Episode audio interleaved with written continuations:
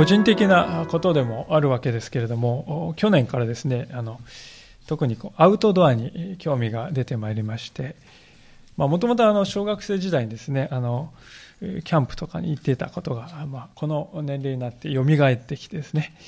で、図書館に行きまして、様々な本を借りて、まあ、実際に今年は4回ほどですね、キャンプに行ったりしました。で、その過程ですね、こう山歩きの本が横に並んでいますね。で、それをこう取ってですね、えー、冬山登山の本もですね、こう読んだわけであります。で、私はあの、以前ですね、冬山に登るというこのマインドがどうしてもこう理解できないっていうですね、わざわざこう命を懸けて、なんで行くのかなっていう思いがあったわけですね。で、しかしこう、中でもエベレストでこう遭難した登山家のですね、こう手記を読みますとね、なんかこうそのこうマインドがわかるような気がしました。こう、なんと言いましょうか、こう自分が非常に小さいということですね。そして生かされている。もう、わずかの違いで命がかかっているというですね。本当にこの、その感覚というものが人をですね、冬山に向かされ向かわせるんだろうなと思ったわけです。しかし、その本を実際読んでみますと、やっぱりそこにある世界っていうのは想像を絶する世界でありますね。あの、10階建てぐらいのですね、高さがあるですね、雪の塊がですね、ドスンドスンですね、降りてくる、起こってくるんですよね。エベレストって山は。で、その起こった間をですね、もう消し粒のような人がこう歩っていくわけですね。で、しかも走り抜けるんじゃなくて、一歩一歩何時間もかけてね、いつこう、10階建てのビルが起こってくるか分かんないようなところを歩くわけです。で、もちろん危険はそれだけではありませんで、こう、氷の中でこう裂け目があって、クレバスですね、あるんですね。で、ものによるとこう数百メートルも深いものがあって、そこにもし落ち込みますとどうなるかっていうとですね、こう氷漬けになってしまって、氷河がこうずっと移動してこう1000年ぐらい経ってね、下の暖かいところも降りてくるまでずっとそのまま残ってしまうっていうですね、まさしくこう死の淵っていうですね、そういう世界であります。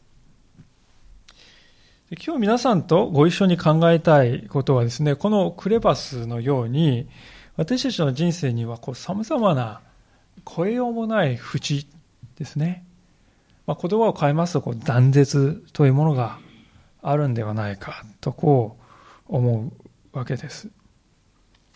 この淵はですね、向こう岸が見えない。そしてまたそこが見えない。もう絶望的なですね、断絶。そういうものが私たちを実は取り囲んでいて、でそれに私たちは苦しみ、悩み、途方に暮れるのではないかと思うんですよね。今日開きます、開いております聖書の箇所には、人生におけるその3つの代表的な断絶が書かれて登場していると思うんです。今日皆さんでご一緒に考えてみたいことは、私たちにはその断絶を超えることはできない。しかし神様はそこに橋をおかけになった。それはいかにして成し遂げられたのかということをですね、ご一緒に教えられていきたいと思っております。では早速ですけれども、第一のこの断絶に目を向けたいと思いますが、それは死という断絶であります。14節のところからもう一度お読みしますが、そこで子たちは皆血と肉と思っているので、主もまた同じようにこれらのものをお持ちになりました。これはその死によって悪魔という死の力を持つ者を滅ぼし、一生涯死の恐怖につながれて奴隷となっていた人々を解放してくださるためでした。主は見つかりたちを助けてくださるのではなく、確かにアブラハムの子孫を助けてくださるのです。まあ、このように書かれております。冒頭のところにですね、子たちと書いてありますけど、これは私たち人間全体のことを表しておりますが、でその私たちはこう血と肉を持っているということですね。でこの血と肉を持っているというのは、意味するとか、要するにやがて滅びていく。そういう存在なんだということであります。現代はこう非常に医学が進みましてね、まあ、iPS 細胞とかですね、非常にこう画期的な発明もなされているわけですけれども、たとえどれだけテクノロジーがですね、これから進歩したとしても、死というものはやがやはり人間にとっては決して超えることのできない壁ではないかと思います。誰一人超えることができない壁があるということはですね、結局私たちはその壁の中に取り囲まれたね、死という壁に鎖でつながれた奴隷のようなものなのかもしれない。で死というものはその恐怖を持って人をがんじがらめに縛り上げて絶望に導いているのではないかと思うんですよ。ですからある人はこう言いました。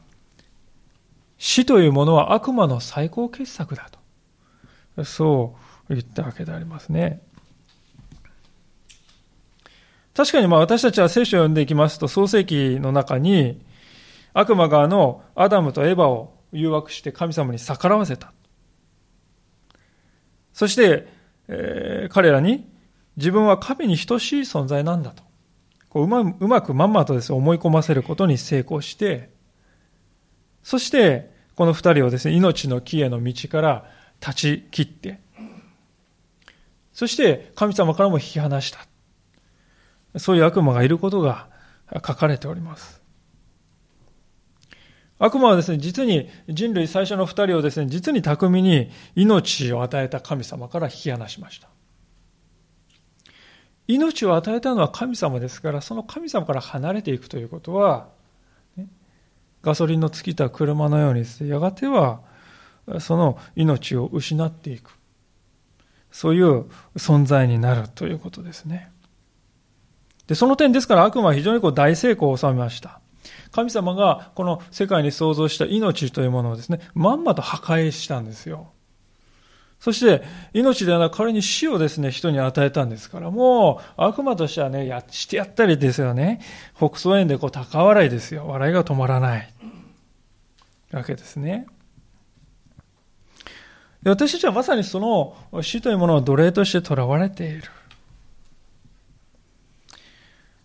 で、そういう話をしますと、時々ですね、あじゃあ神様はその悪っていうものをね、全部滅ぼしてなくしちゃったらいいんじゃないでしょうか。まあ、そうい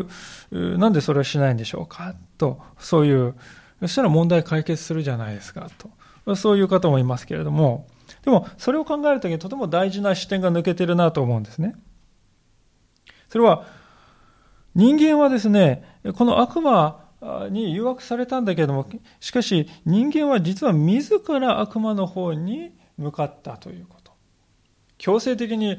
首輪をつけて引っ張られたって言ったんじゃなくて、自分から悪魔の言うことを聞き、そして悪魔の仲間に加わっていったという事実があるわけです。ですから、悪を滅ぼしてまえばいいんじゃないでしょうかっていうことはどうなるかっていうと、それは自分からその悪に向かっていた人間を滅ぼしてしまう。ということと同じですよね。私たちは悪を、神様は悪を滅ぼせばいいじゃないかって、その悪はね、自分は入ってないんです。私はその悪じゃないですよ。私は自分の悪の仲間ではないです。ですから、自分以外の悪が滅ぼされたらいいんじゃないでしょうかってですね、こう考えますけども、実はこうよく、よくよく胸に手を当てて考えますとね、本当に自分自身の心の中を見つめると確かにそこには自己中心があるのではないか。私が心の中で歩んでき、歩んで、心の中に思ってきたことや、それまで歩んできた人生をですね、人に全てさらけ出せるか。いや、とてもできない。自分には本当に人に見せられない問題、弱さ、罪があるということを私たちは確かに認めざるを得ない。ですから神、神様もし罪や悪をですね、一掃されるって言ったらですね、この私も一掃されてしまうんだと。間違いなくそこに含まれるだろうと思うんですね。それが私のこの偽らざる、自分のその心の内実ですね。牧師であろうと、マザー・テレサのような聖人であろうとすれば変わることがない。で、ですから、それにもかかわらず悪を神様は滅ぼせた。滅ぼそうとする。いや、それはちょっと困りますと、誰もが思うんだと思うんですよね。ですから神様は私たちを滅ぼさないで悪を滅ぼすというですね、ことをしないといけなくなったんですよ。私たちのうちに悪があるのに、その私たちを滅ぼさないで悪だけを滅ぼす、そんなことができるのか。道はないんではないかと思うんですよ。しかし、実はあるんだ。それがここに書いてあることですよね。結論から言いますとですね、それはどのようになされたかと言います。それは悪魔の最強の武器である死をキリストが完璧に打ち破るという、そういう方法によって成し遂げられたということですね。悪魔の最大最強の武器は死ですから、死よりも強い武器ってないですよね。死ねば終わりですから。死よりも強い武器は悪魔は持ってません。ですからその死がね、打ち破られれば、悪魔を敗北したということですよ。じゃあ、死を打ち破るってどうしたらいいんでしょうか？それは、一度死んだけれども、蘇るということがあればね、もうその武器は無効になったということですよ。まさにイエス様は私たちの罪のために十字架の上で死んでくださった。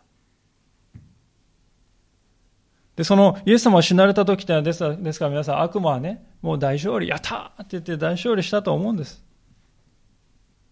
で、夜がね、暗くなって3時まで続いたって書いてあるじゃないですか、聖書に。イエス様が亡くなられた時。もうまさしく真っ暗、お先真っ暗。そういうふうに見えたんですけれども、しかしイエス様は3日目によみがえられた。復活されたんですよ。ありえないことが起こりました。でそれをですね、見た悪魔は、死という自分が持っている最大最強の武器がもう打ち破られてしまったということを見たわけですよね。ですから、愕然としただろうと思います。まあ、悪魔は愕然とするのかどうか知りませんけど、まあ、人間的に言うなら愕然としたんだと思うんですよね。キリストの、ですから十字架と復活というものは、イエス様に従う人にとってはね、もう死というものは何の力を持ってないんです。そういうことをはっきり示してくださったんです。私たちにとって死はもはや力を持っていないと分かったので、今読んだ15節にありますように、死の恐怖から私たちは解放されたんですね。悪魔は死という武器を使って私たちをですね、軍門に下らせて、私たちを神様から引き離しておりました。しかしもはやそれは永遠に不可能になった。イエス・キリストが死には何の力もないんだよ。私を見なさい。わかるでしょ蘇った私を見なさい。わかるでしょですから、クリスチャンにとっては死というものはもはや力を持たない。死を恐れる必要はなくなったわけです。で、このことが起こるためにはですね、皆さんどうしても神の死という出来事がですね、必要だったということを理解していただきたいと思うのです。なぜ神の死が必要かと言いますと、もしイエス様がですね、神様じゃなくてただの人間ね、私たちの一人として来てくださった、私たちの人間、ただの人間に過ぎなかったらですよ。いくらイエス様は十字架で死のうが、それはただの普通の人間がね、犯罪者として死んだだけなんです。何千何万と起こっている普通の死の一つに過ぎないです。私たちはですね、皆自分が死に向かっていると言いましたけれども、私たちがね、例えば皆さんの中のお一人お一人が全人類のですね、えー、死から救うなんてことができるでしょうか大それたことができるでしょうか私自身死なないといけないのに。死んで終わりだとこう言われるのに。それなのに全人類を死から救うなんてことができるだろうか不可能だ。もしできるとすればそれは神様ならできるかもしれない。なぜなら神の命というものは全人類の命よりも尊いものだからであります。ですから神様はもし命を捧げて与えてくださるのなら、それは全ての人を死から救い出してあまりある力を持っていると言っていいと思うんですね。つまりこういうことだと思うんです。悪魔の最強の武器である死を打ち破るには、悪魔の目の前で死はもはや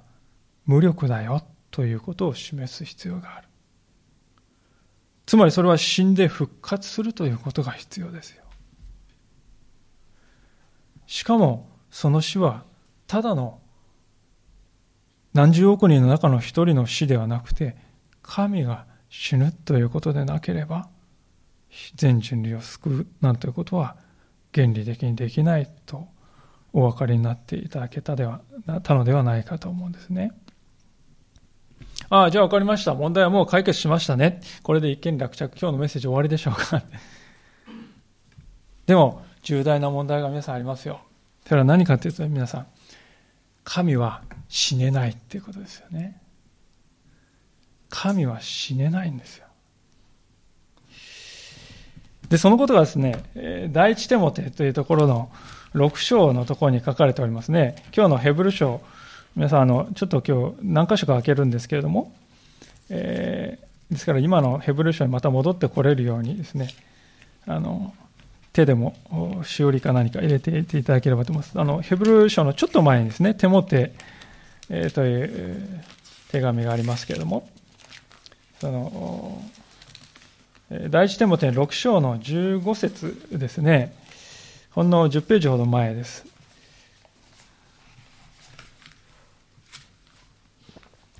第一手モテ6章の15節というところにこう書いてあります。え15節の真ん中のあたりから読ませていただきますけれども、このように聖書は言っております。神は祝福に満ちた唯一の主権者、王の王、主の主、ただ一人死のない方であり、近づくこともできない光の中に住まわれ、人間が誰一人見たことのない、また見ることのできない方です。誉れと常しえの主権は神のものです。アーメン。とこう言います。ですから、今のところにはっきり書いてますね。聖書は神は死ねないとはっきり言うわけですよ。でなぜなら神様は霊だからです。そしてまた、死というものは罪の結果として入ってきたものですから。罪のない神様にとっては死というのは元からもう縁遠いものです。ですから、原理的にどうあがいても神が死ぬなんてことはありえないんですよ。でも、先ほど言いましたように、人が死に勝利するためには神が死ななければならない。そして蘇らなければならない。一体どうやったらそんな、ね、矛盾したことができるのか、解決不能じゃないかと思うんですけれども、しかし一つだけ道があると思うんですね。それは、もうお分かりだと思うんですけども、神が神でありながら人となるということが起きれば、それは解決するということです。聖書はその方法以外に人を罪によるですね、罪から来る死から救い出すということはできないだろうと、できないとはっきり言っています。で、これがですね、イエス・キリストが人として世に来てくださった最大の目的であります。つまり言葉が書いています、イエス・キリストは死ぬためにこの世に来てくださったのだということですね。イエス様はご自分が死んで蘇ることによって私たちを支配しているこの最大の悪魔の武器である死というものを完璧に打ち滅ぼすためにそのためにイエス様は人として世に来てくださったのであります。でそれ以外に人が死から解き放たれるという道はないということですよね。クリスマスというのはですからこの死を打ち破る神様の救いのご計画が現実に始まったということを喜ぶ記念する時であります。イエス様は私たちのところに人として来てくださったことによって、私たちにとって究極の断絶であります、この死というものを乗り越える道があるんだということを示してくださったわけですね。これが第一の断絶でありますが、え続いて第二の断絶に今度は目を転じたいと思います。それはどういう断絶かと言いますと、神と人との間の断絶です。神と人との間のこの断絶ですね。それも特に私たちの側から見た断絶です。私たちは神様というお方がどういうお方か正直言ってよくわかりませんよね。まあ、よくわからないからあのこの世の中にいっぱい宗教があるんじゃないでしょうか。よくわからないんで多分こうだろうって言ってですねこう求めていって突き詰めて探求した結果がですね、何教、何教、何教って、これだけたくさんあるんですよ。それぐらい神っていうのは逆に言うとわからないっていうことですよね。私たちもどうやったら神様に近づけばいいのか、どういうお方なのか、何を思っておられるのか、何をお考えなのか、正直言って私たちは知り尽くすことはできないです。神様はあまりにも現実の私たちから遠く遠く離れたような気がするんですよね。でそれで、えー、聖書はこのように言うわけであります。ヘブル書に戻りますけど、2章の17節そういうわけで神のことについて憐れみ深い忠実な大祭司となるため、主はすべての点で兄弟たちと同じようにならなければなりませんでした。それは民の罪のためになだめがなされるためなのです。とこう言います。ここであの、キリストが大祭司となるために、すべての点で兄弟たち、まあこれは私たち人間のことですけども、この私たちと同じようにならないといけなかったと言ってんですね。これあの、ここであの、大祭司という耳慣れない言葉が出てきましたけど、これ一体どういう人かと言いますと、1ページこの後ろをめくっていただいて、このヘブル書の5章の一節というところにこう書いてありますね。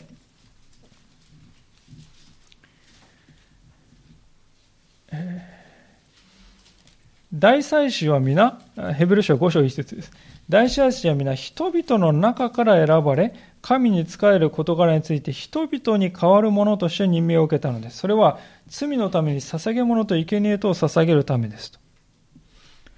大祭司はこういうもんだと言うんです。で、ここで大事なことは大祭司は人々の中から選ばれ、つまり人間の代表だと、人間代表だということです。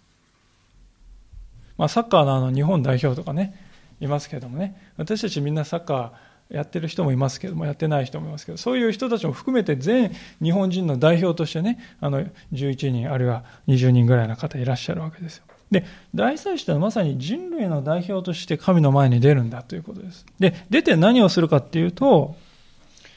生贄、捧げ物で生贄を捧げるんだっていうんですよね。礼拝するんだということなんです。大祭司という人はですから一人しかいないんですね。で、この人は、あの、年に一度だけですね、大食材の日というのがあるんですけども、その日に神殿に入っていって、しかも神殿の奥のですね、死聖所と呼ばれるところに入っていって、イスラエル人の民のね、すべての罪の贖いをしたっていうことが旧約聖書に書いてあります。で、そのために大祭司は入念なこう準備が必要なんですね。まずね、体を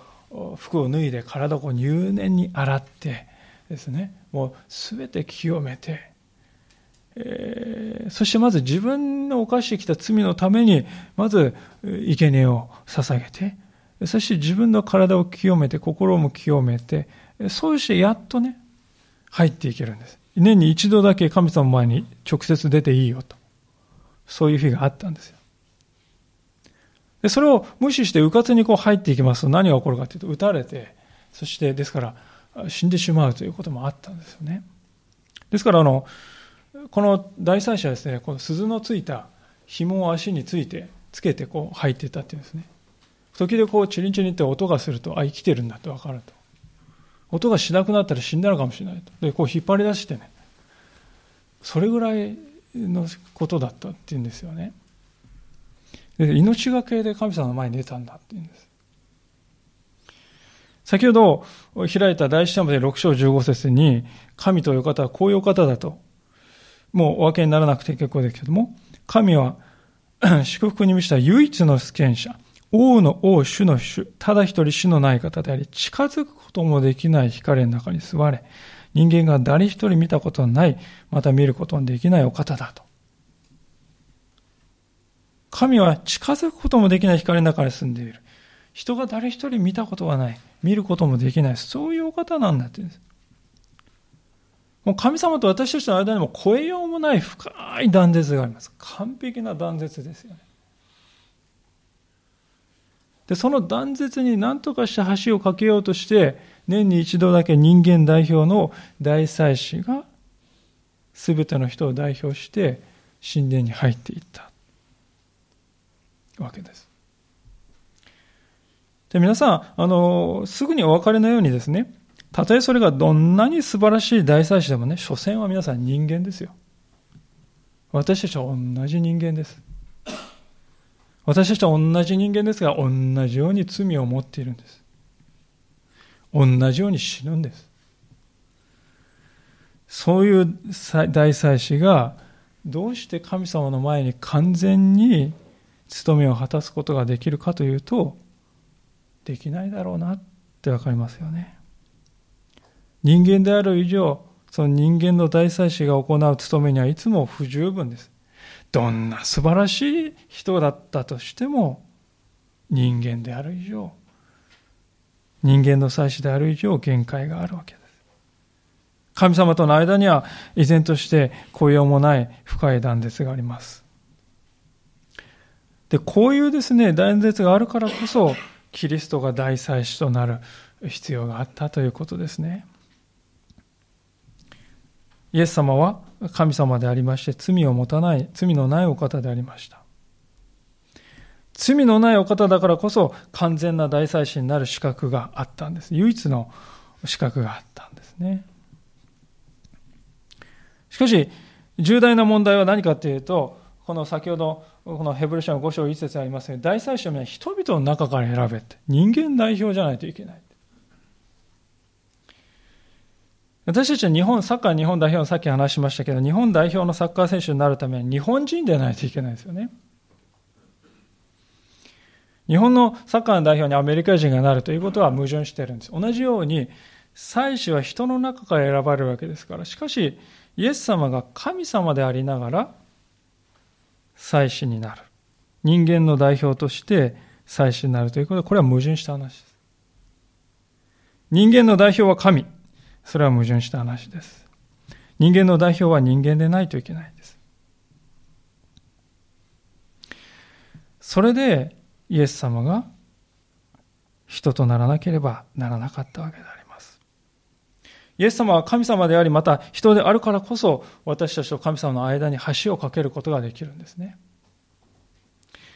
あの、皆さんも英語が非常に得意な方もいらっしゃると思いますけど、そうでない方もいると思います。それで、あの通訳の方が間に入ってくださいますよね。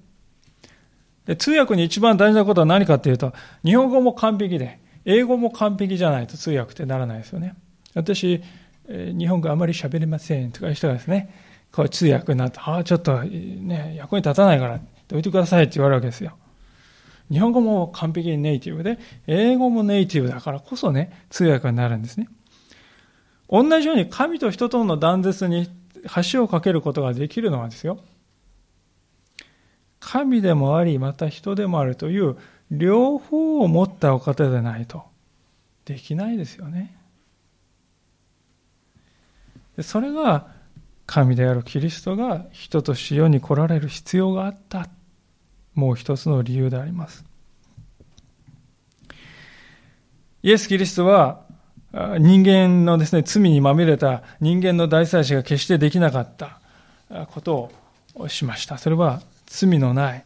大祭司となるということによって成し遂げてくださったんですね。そしてイエス・キリストは完全な大祭司として私たちのために捧げ物と生贄を捧げてくださった。大祭司というのは罪の許しのために生贄を神に捧げるということはその働きでありました。旧約聖書なんか見ますとですね、そこにじゃあどういう生贄かっていうとね、もちろん人間を捧げたわけじゃないですよ。そんなことはとんでもない許されないことであります。あの、しかし、イスラエルの周りにあるね、バールとかですね、様々な宗教で人を生贄と捧げるということを普通にやっておりました。しかし、聖書ではそれは決して許されないと。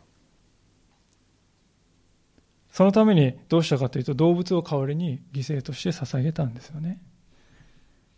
牛や羊やヤギをですね、えー、代わりに捧げた。それは何を表しているかというと、罪が許されるためには命が必要なんだということを教えるためですよ。罪は命によってしか償えない。命が損なわれた。それを回復するには命を持ってくるしかない。っていうことですよね。それで動物の命を私たちの罪のために代わりに捧げたんです。旧約聖書にはそのやり方がですね、いろいろ細かく書いてありますよね。罪を犯した人が動物を連れてきて祭司がそれをこうほふるときね、血生臭いですよ。こんなこと今やったらちょっとね、動物愛護団体か何か言われるんじゃないかと思いますけれども、逆に言うと、その流れ落ちる血を見るとね、ああ、本当に私の罪というものはこれほどに重いものなんだなってわかるんですよね。ああ、この動物が本当に苦しんでいる、そのように、それほどのことを私のね、うちにそういう罪があるんだなっていうことはですね、リアルにこう見るんですよね。ですから、罪が許されるためには命が捧げられなければならないんだ。命が損なわれたら別の命をもってしかその損なわれた命を回復させることはできないんだと。それが神様がおっしゃったことですよ。でしかし、このやり方には一つ重大な問題があると思うんです。それは何かというとね、人間の罪を許していただくために、動物の命を捧げるっていうことです。これは釣り合いが取れないですよね。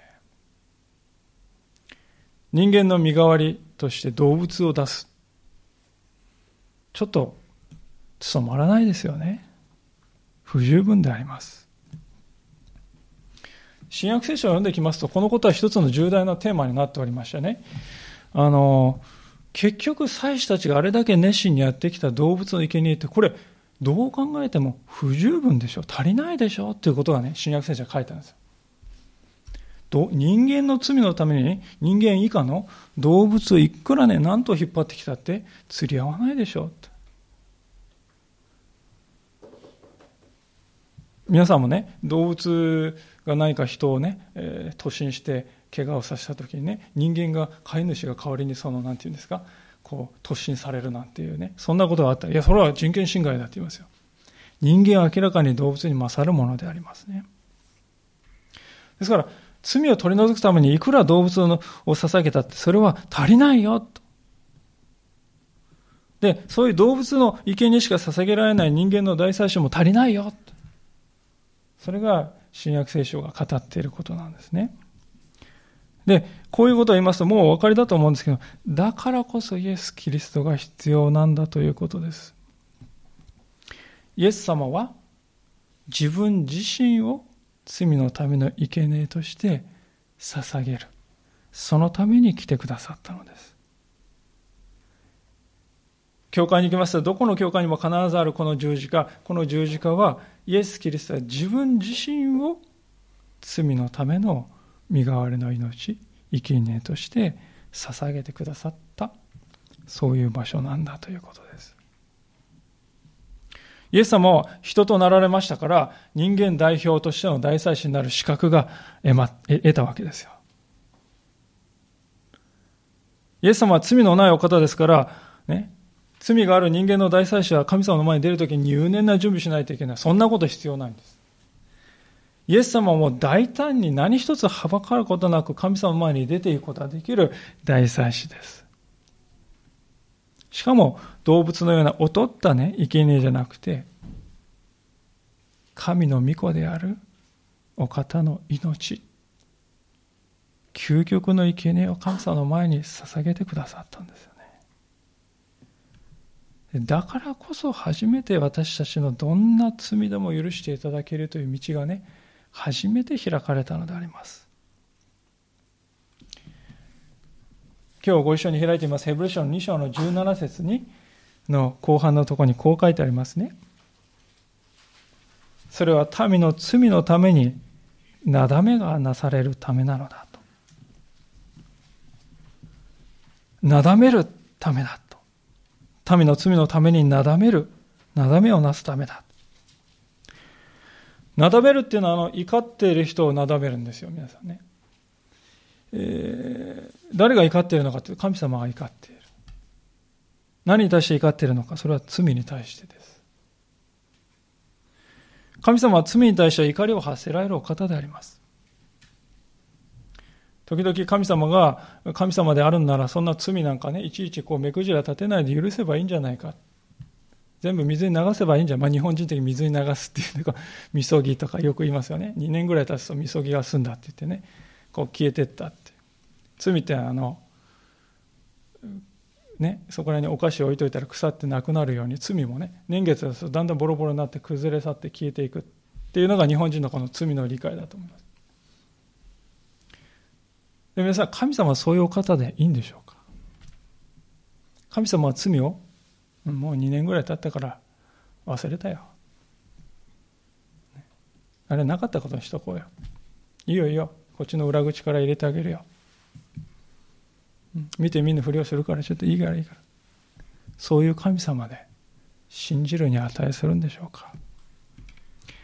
神様は本当に罪というものを罪は罪なんだ。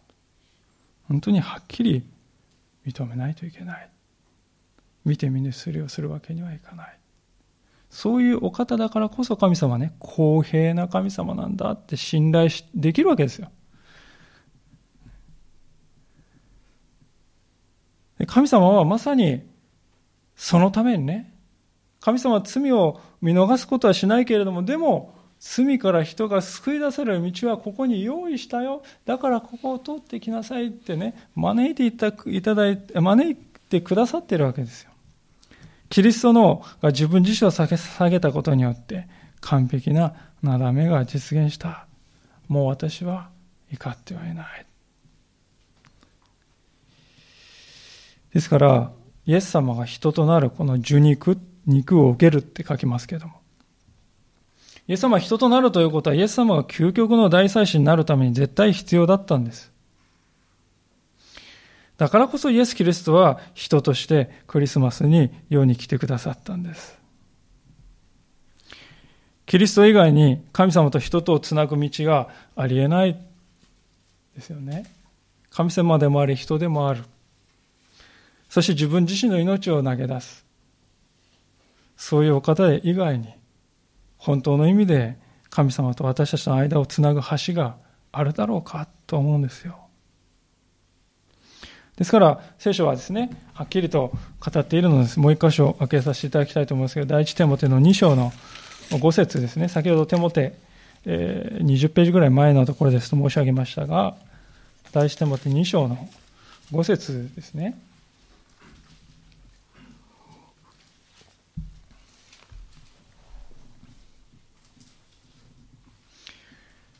お読みします。第一手モて2章の5節です。神は唯一です。また、神と人との間の仲介者もま、これがあの祭司の役割ですね。仲介です。仲介者も唯一であって、それは人としてのキリストイエスです。キリストはすべての人の贖いの代価として、ご自身をお与えになりました。これが時至って、つまり定められた時が来て、なされた証なのです。私たちに対する証拠なのですと、聖書は言います。キリスト教は、キリスト教が唯一です。他に救いはないってね、排他的なこと言うから嫌いなんだよっていう人もいます。まあ、一見するとこう、もっともなね、あの、発言、あの、考え方かもしれませんね。で私たち別に排他的であの排除しているつもりはないんですけれども、そういうふうに聞こえるんですよね。でも、もしね、神様という方は本当に聖書が言うように全宇宙を作り出したお方として、そして不正というものを見逃してなかったことにするお方ではない。でも私たちには問題や罪がある。そして死ななくてはいけない。この問題をどうやって解決するかって考えるとね、イエス様以外にあるだろうかなって。神が神でありながら人となって私たちで起きてくださって、私たちの代表として自分自身を神様の前に捧げて、罪の贖いをなしてくださった。これ以外に何か方法があるだろうかって私は思いつかないんですよね、正直で。だからですからやっぱり聖書はね、唯一の仲介者っていうのは別に他をね、排除して攻撃しろって意味じゃないです。でも、論理的に考えても、やっぱりそれ以外に何か方法があるだろうかということですよね。ですからクリスマスというのは、ですからこの唯一の仲介者が現実のとして歴史の中に登場してくださったということです。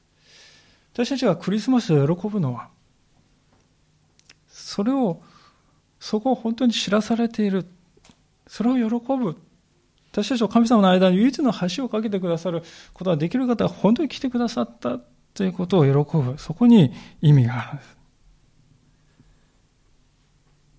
イエス様は本当に完全な大祭司で私たちの代表になってくださった。それを喜ぶというところに意義があるんだということですね。では、最後になりましたけれども、今日の断絶の第3のことからに触れてメッセージを終わりたいと思うんですが、それはあの、神と人との間の断絶で、中でもこう神様の側から見た私たちとの間の断絶。さっきはね、私たちの側から見た神様との断絶を見ましたけども、今度は神様の側から見た私たちの間の断絶を見たいと思うんですね。それは、えー、もう一度ヘブル書の2章に戻りたいと思いますが、2章の18節を見たいと思います。こう書いてあります。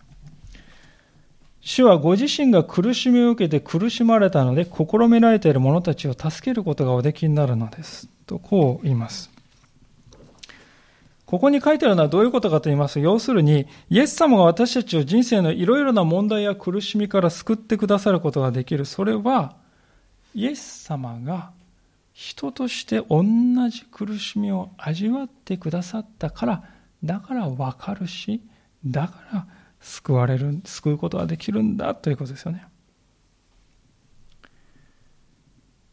人間であるということ。人として生きるということはどういう感じがするのかということですよね。実はイエス様は人としてね、世に来てくださるまで神様はそのことを知らなかったんですよ、皆さん。え、神様知らないことあるんですか？ありますよ。人として生きる人として弱い脆さを追って生きるってどういう感じがするのかっていう、体験しないとわからないです。神様ですからそのことを体験してないわけですから。神様は、それね、外側から人間を見て、あ、苦しそうだなってわかりますよ。心の中で、あ、こういうこと考え悩んでいるのはわかるけど、でも、自分自身が人であるってこういう感じがするのだ。イエス様が来るまでそれはわからなかったんです。私たちは本当に弱いさあや悩みや限界や苦悩を感じながら日々生きています。実際に経験するまでしかし神様はそのことを知らなかったんですよね。私たちのそしてそういう苦しみに満ちた人生の最後に待ち構えているのは死ですよ。総仕上げで死が待ってるんです。絶望的ですよね。神様は死ぬことはできないんですからね。死が待っているなんていう恐怖を感じることはできないでしょうね。実感として。でそういう断絶があると思います。しかしイエス・キリストは人として世に来てくださいましたからそういう全ての苦しみを味わいそして死さえも実際に味わってくださった。イエス様はその死の苦しみを正面から見据えて歩まれました。イエス様の生涯の最後にある十字架というものは本当にですね、むごたらしいものです。私たちは、まあ、やがて死ぬことは分かっているんだけれども、その死に際というのはできればね、楽をして死にたいって思うじゃないですか。傷んで死にたくないって思いますよ。実、現代という時代はですね、死刑囚の、この死刑の執行でさえでもですよ、できるだけ苦しまないで済むようにってもあれこれ配慮するんですよね。一瞬で苦しみなく死ねるようにって配慮するんですよ。それが今という時代ですよね。ところがイエス様はですね、皆さん、いかに痛みを増し加えてですね、苦しませてやるかっていうことばっかり、それだけを考えて作られた究極の刑罰ですよね。それが十字架。いかに苦痛を長引かせてじわじわと殺すかというそれが十字架という刑ですでその刑をイエス様は自ら追われたんですねですからですからイエス様は私たちが経験するどんな痛みでも外から知るんじゃなくて中から人として実際に経験して知っていてくださるんだということです。イエス様に私のこんな苦しみや痛みなんかイエス様わからないんじゃないか。いや、そんなことはない。イエス様は私のこの、こんな複雑な状況に共感できないんじゃないかしら。いや、そんなこともない。キリストが味わったことのない痛みは、この世には存在しないのではないか。そう思います。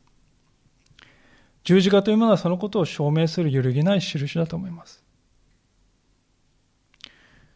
で、この全てのことは神が人とならなければ成し遂げられなかった。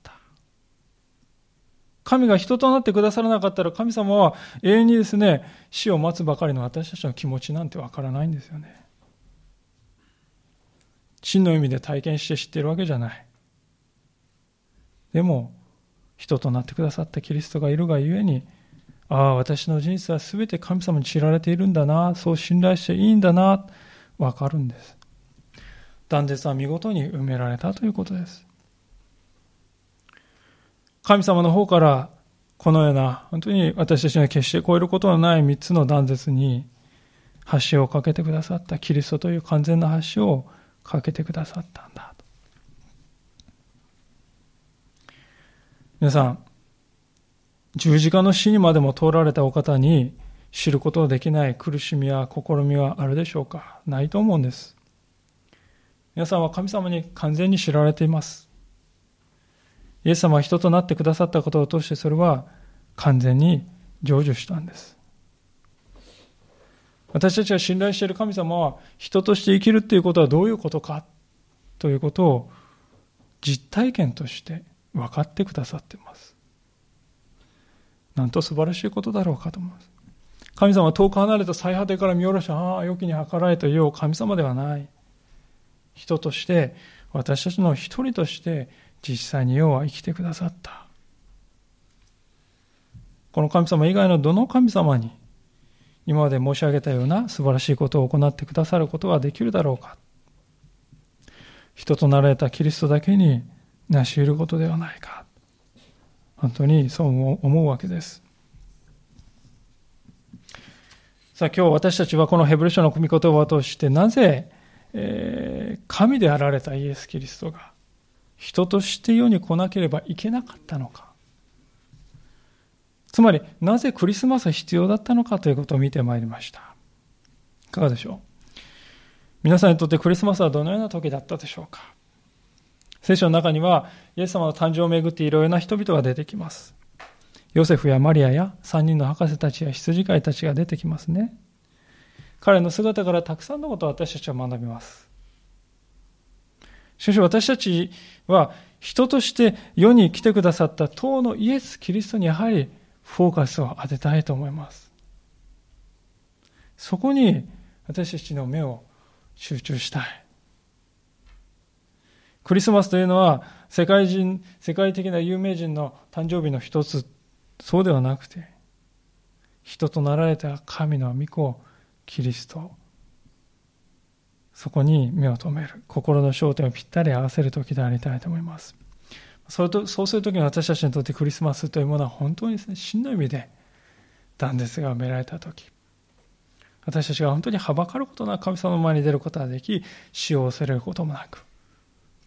私たちの罪は一切取り除けられているということは完全に確信できる。それがこの時から始まったんだ。感動と喜びを持ってクリスマスを待ち望みたいと思います。お祈りいたしましょう。